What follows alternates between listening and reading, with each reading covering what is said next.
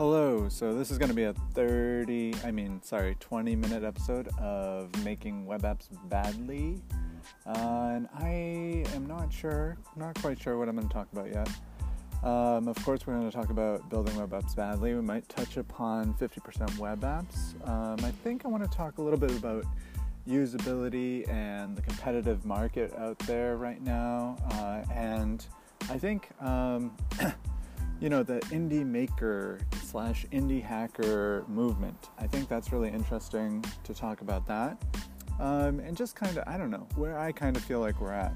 I think I have a very limited perspective. Uh, you know, I, I work um, online for a startup, and then I have my own startup, and I'm trying to get that out there.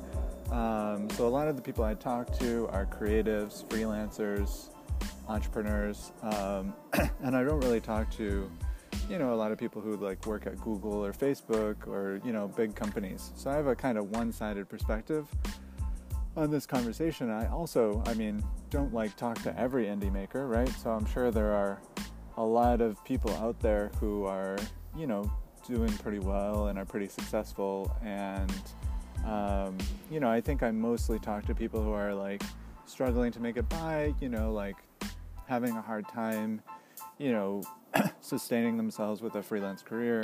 Um, I think some people, even when they when they are doing okay, you know, it can, it's still kind of a grind sometimes. Uh, and I think those are a lot of the people I talk to. Um, but then I see I see other people out there, you know, like um, Wes Bos is an example, or uh, I I think I, I forget the, the, people who made like Tailwind CSS. I think they just went, or one of them just went uh, full time on that.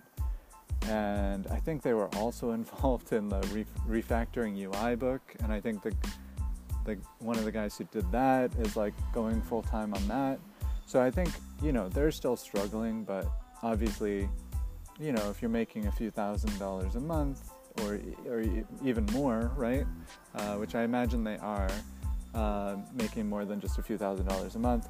I think that's a much better position than you know a lot of the rest of us are in. And I just kind of want to like get an idea, I guess like strategically, like what is a view of the future that makes sense um, for indie hackers uh, because it's a market I'm really interested in, right? I'm I consider myself an uh, an indie maker, an indie hacker, uh, you know, a, a solo founder, although I've I've cooperated with a lot of people on different projects, um, and I would love to work, you know, as part of a team on something. But I think it's got to start. You know, one of my projects have, has to start showing significant promise before, you know, uh, the idea of like a team coming together can can even really happen. Uh, although I don't know. I mean, but anyways, I think when I'm picturing, you know, the future, right? Like, let's say uh, there are, you know, uh, let's say like a hundred different indie in, uh, companies made by indie makers that are like billion dollar companies, right? Hundred different ones that just took off and ended up uh, doing really, really, really well.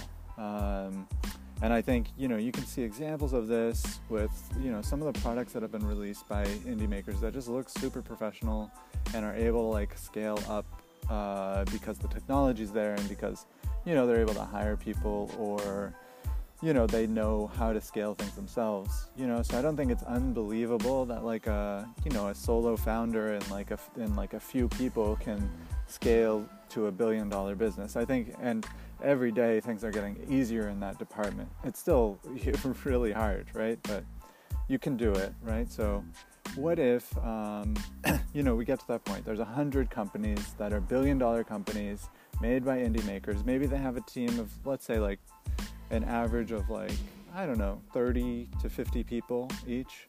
Um, i don't think that's necessarily reasonable. I think you know once you get to that kind of billion dollar you know revenue mark you're probably you're probably hiring more than 30 30 fucking people right? Um, but let's just say that, like, you know, things are so scalable and so automated, uh, they're able to support, you know, a company with, with 30 people. And I think that uh, I've told this to people before, and I'm pretty sure it's true, but I think um, Instagram had a pretty small team at the time it was like founded and it was scaling, and I think I don't know. I heard this story once. I'm not sure if it's true or not, so don't quote me on this. But I think Instagram had maybe like like 10 people or less working on it uh, for the majority of the time, and then I think they scaled up the operation a little bit, probably right, uh, right before they got bought by Facebook. I don't know. I, I heard I heard that. I heard they were like scaling the whole company with like three or four engineers or something, uh, which is you know kind of believable, right? So I don't know. I mean, let's just pretend that happens, right? Now, couldn't you imagine like uh, so we have 100 companies all billion dollar companies all indie makers all you know have 30 to 40 employees. Couldn't you imagine like google swooping in and like buying a few of them right that are kind of in their target market right? So if they're doing seo or they're doing any kind of like online advertising it's like boom you know google just kind of you know 360 no scopes them picks them up, uh, and you know it's it's a it's a little bit of money for Google, right? But not really, right? It's like it's not that much. And then you know the the rest of them are doing okay, but then I don't know. Facebook copies you know a couple of the products, and you know they they market them on their platform and run all kinds of advertisements for them, and so they end up you know becoming uh, better known than the indie hacker companies. Um, and then you know uh, the rest are kind of you know like chugging along doing their best but they've they hit their moment right? Uh, they hit their moment of of uh, relevance. And then they kind of fall by the wayside. So you know the, the industry keeps going right? There's um, there's new developments you know like if you if you i mean if you think like instagram is going to be the same you know five years from now, that's crazy, right? Things are going to change. Uh, people are going to c- communicate in different ways. You know, there's going to be AR and VR and, you know, 3D pictures and I don't know, all kinds of stuff, right? So, and I, you know, things will get more advanced and less advanced, and you know, there'll be Snapchat like like things, you know, and features that you know disappear or whatever. Um, but you know, just times will change, right? And so you know, maybe these indie companies, right, they have a hard time kind of keeping up with the ebb and flow of, of consumer culture and um, and then you know google gets in on the next wave right because they get super concerned google facebook twitter amazon whatever they get on in on the next wave because they get super concerned okay all these small companies are coming up they're super uh, quick moving and whatever. So we need to kind of undercut them.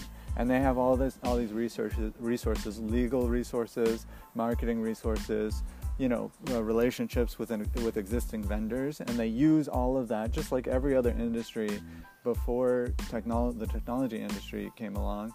You know, all the incumbents they they use all these dirty tactics and all their pre-existing advantages to kind of undercut these uh, indie makers and you know get in on the next round of consumer culture. So right right before people are even considering you know the next i don't know uh, live streaming ar phone app right? They're already advertising on the super bowl or whatever right? And so they're afraid so they do that and they use their industry ties to like kind of cut off these indie makers and they also use um, you know their legal department to attack these you know indie companies and they end up taking them down. And then you know shortly after we have a hundred billion dollar independent companies. We're down to like just 12 right? Um, i could imagine a world like that right? So i think there's um, and i you know maybe it's 10 years 20 years from now or whatever but i could imagine you know the big corporate companies uh, just coming in and destroying what is smaller than them, even if they don't necessarily set out with that goal. They're just like, maybe they're just afraid that people are com- competing with them in general, so they, you know, come up with a strategy to just kind of push back against that a little bit. But they, you know, they don't set out maybe to destroy a company. I don't know, maybe they do, right? But I could see, you know, everything kind of just kind of folding back into the to the big, you know, big corporations, right?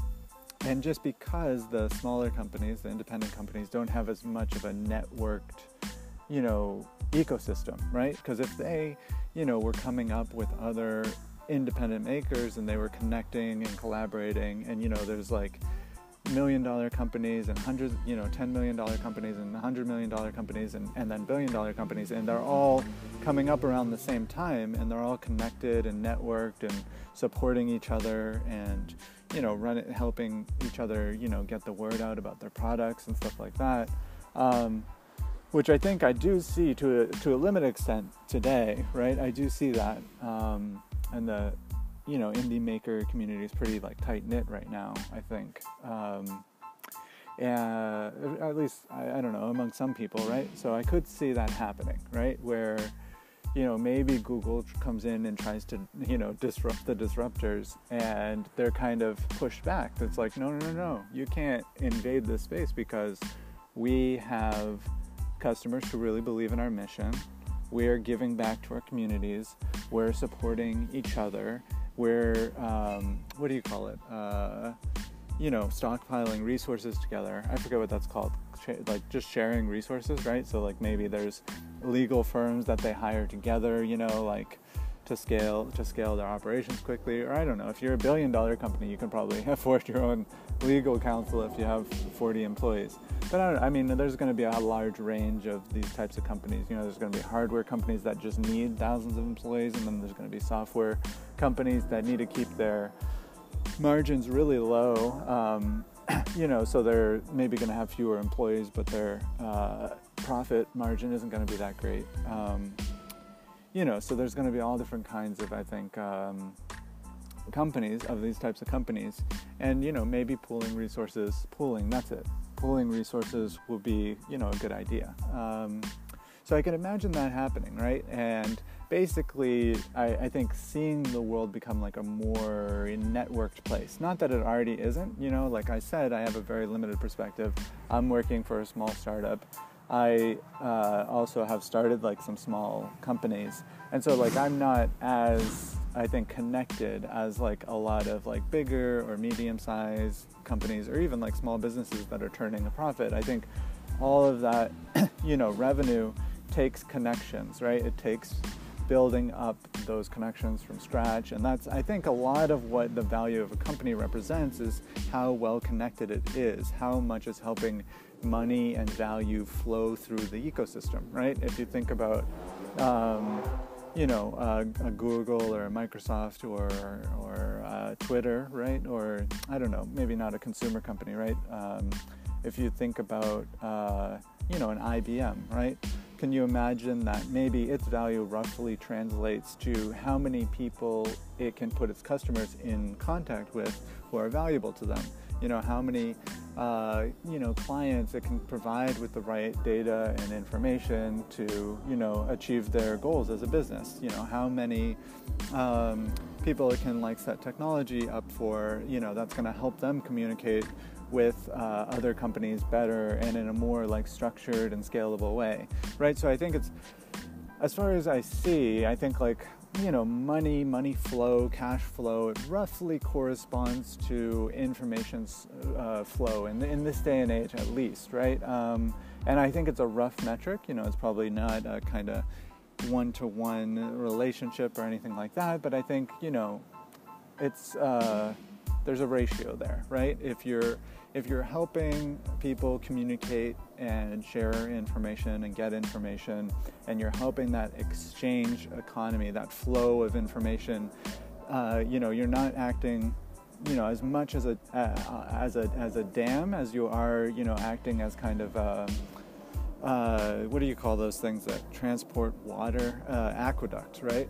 So I think the more aqueducts you're building, the more likely you are to be, you know, a billion dollar company. And I think, you know, Google kind of learned that early on and, and they really embrace that. I think Facebook, you know, trying to connect everyone in the world, I think they just get that. I think they understand that the more people they connect, the more money is just going to flow through them because they're going to have this incredible value. And while a lot of people disagree with the way they've extracted the value, you know, the value from th- this massive range of connections, right? I mean, ideally, uh, it wouldn't be through exploiting the connections, but rather through, you know, like helping people connect in, in different and new and interesting ways, right? I could see either business uh, surviving, but you know, as a new company, as the first company that's connected this many people, I can I can totally understand, you know, how they would just kind of go for the thing that already exists, right? Advertising, right?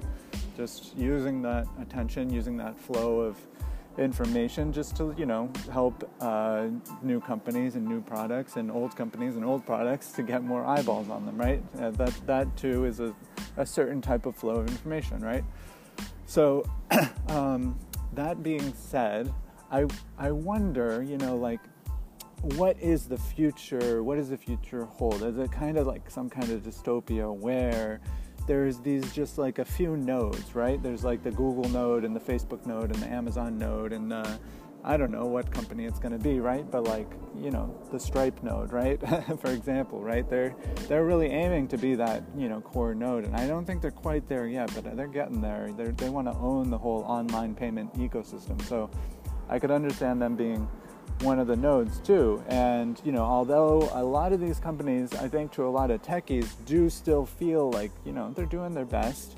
Uh, you know, I think a lot of people are kind of arrayed against Facebook right now, but you know, I still think it's pretty impressive what they've done, what they've managed to do, connect so many people in the world. You know, create an interface that's you know usable and and responsive and uh, performant and um, I mean, their engineering is, is out of this world. I think it's you know something to strive for. And sure, they've made missteps, but it's still very impressive. I think you know what they've managed to do. And so, I mean, could you imagine you know there just being like these four nodes that are just kind of controlled by you know these ecosystems are just kind of controlled by companies, right? So if you think about payments, you know maybe you think about Stripe or or PayPal, right?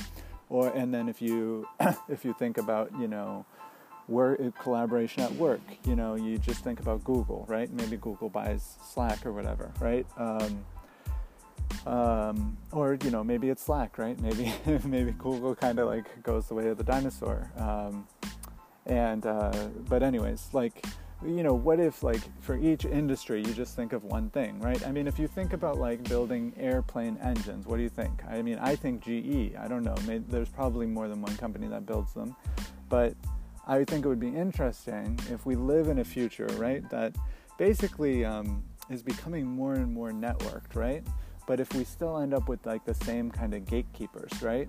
I think that's one world, and I don't think it's the worst thing in the world because on, honestly, I mean, there's a lot of dangerous stuff out there. There's a lot of people trying to you know, hack into, you know, simple little websites, right? You know, you like you put up a little website as an independent, you know, maker, and you, you know, it's potential, it's potential, uh, potentially the case that, you know, hackers in uh, North Korea or you know the wherever, right? I don't know. I I've just heard some good, like the North Korean hackers are pretty good, but um, no, it could be Russia, China, whatever, or the United States, right? Um, there's people if you get enough eyeballs on you you know there's people all looking kind of prowling around your tiny little web server you know trying to get in trying to get those user details out of that server uh, you know trying to use your server or or environment or whatever for different ends right? And they might not even you know if they're good enough they might not even alert you that they're even in there or that they're even using your resources for other for other things. And I'm not just talking about compute resources, I'm talking about the whole thing, right? The the analytics, the you know, knowing what your users are doing are doing when and and all of that information is valuable, right?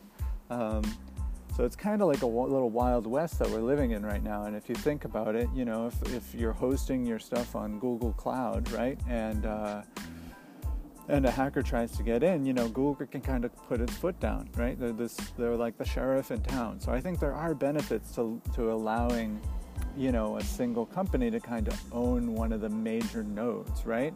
But at the same time, I kind of think, you know, the world might benefit more for for uh, you know to allow like a more distributed kind of network, right? Where there are strong nodes, right? There are powerful nodes in this in this in the ecosystem, and they might have a little bit more influence than other nodes. but if any of one of them fails, it's okay. You know, if you think about banking and you think about, you know, what cryptocurrency and those kinds of technologies are trying to do, and, you know, I by no means think that they've perfected it, you know, but I think, um, you know, there are people that are really trying very hard to, to get the technology right there. And if you think about that, then, you know, you could have a cryptocurrency exchange, you know, like Coinbase or something, and that could fail, right?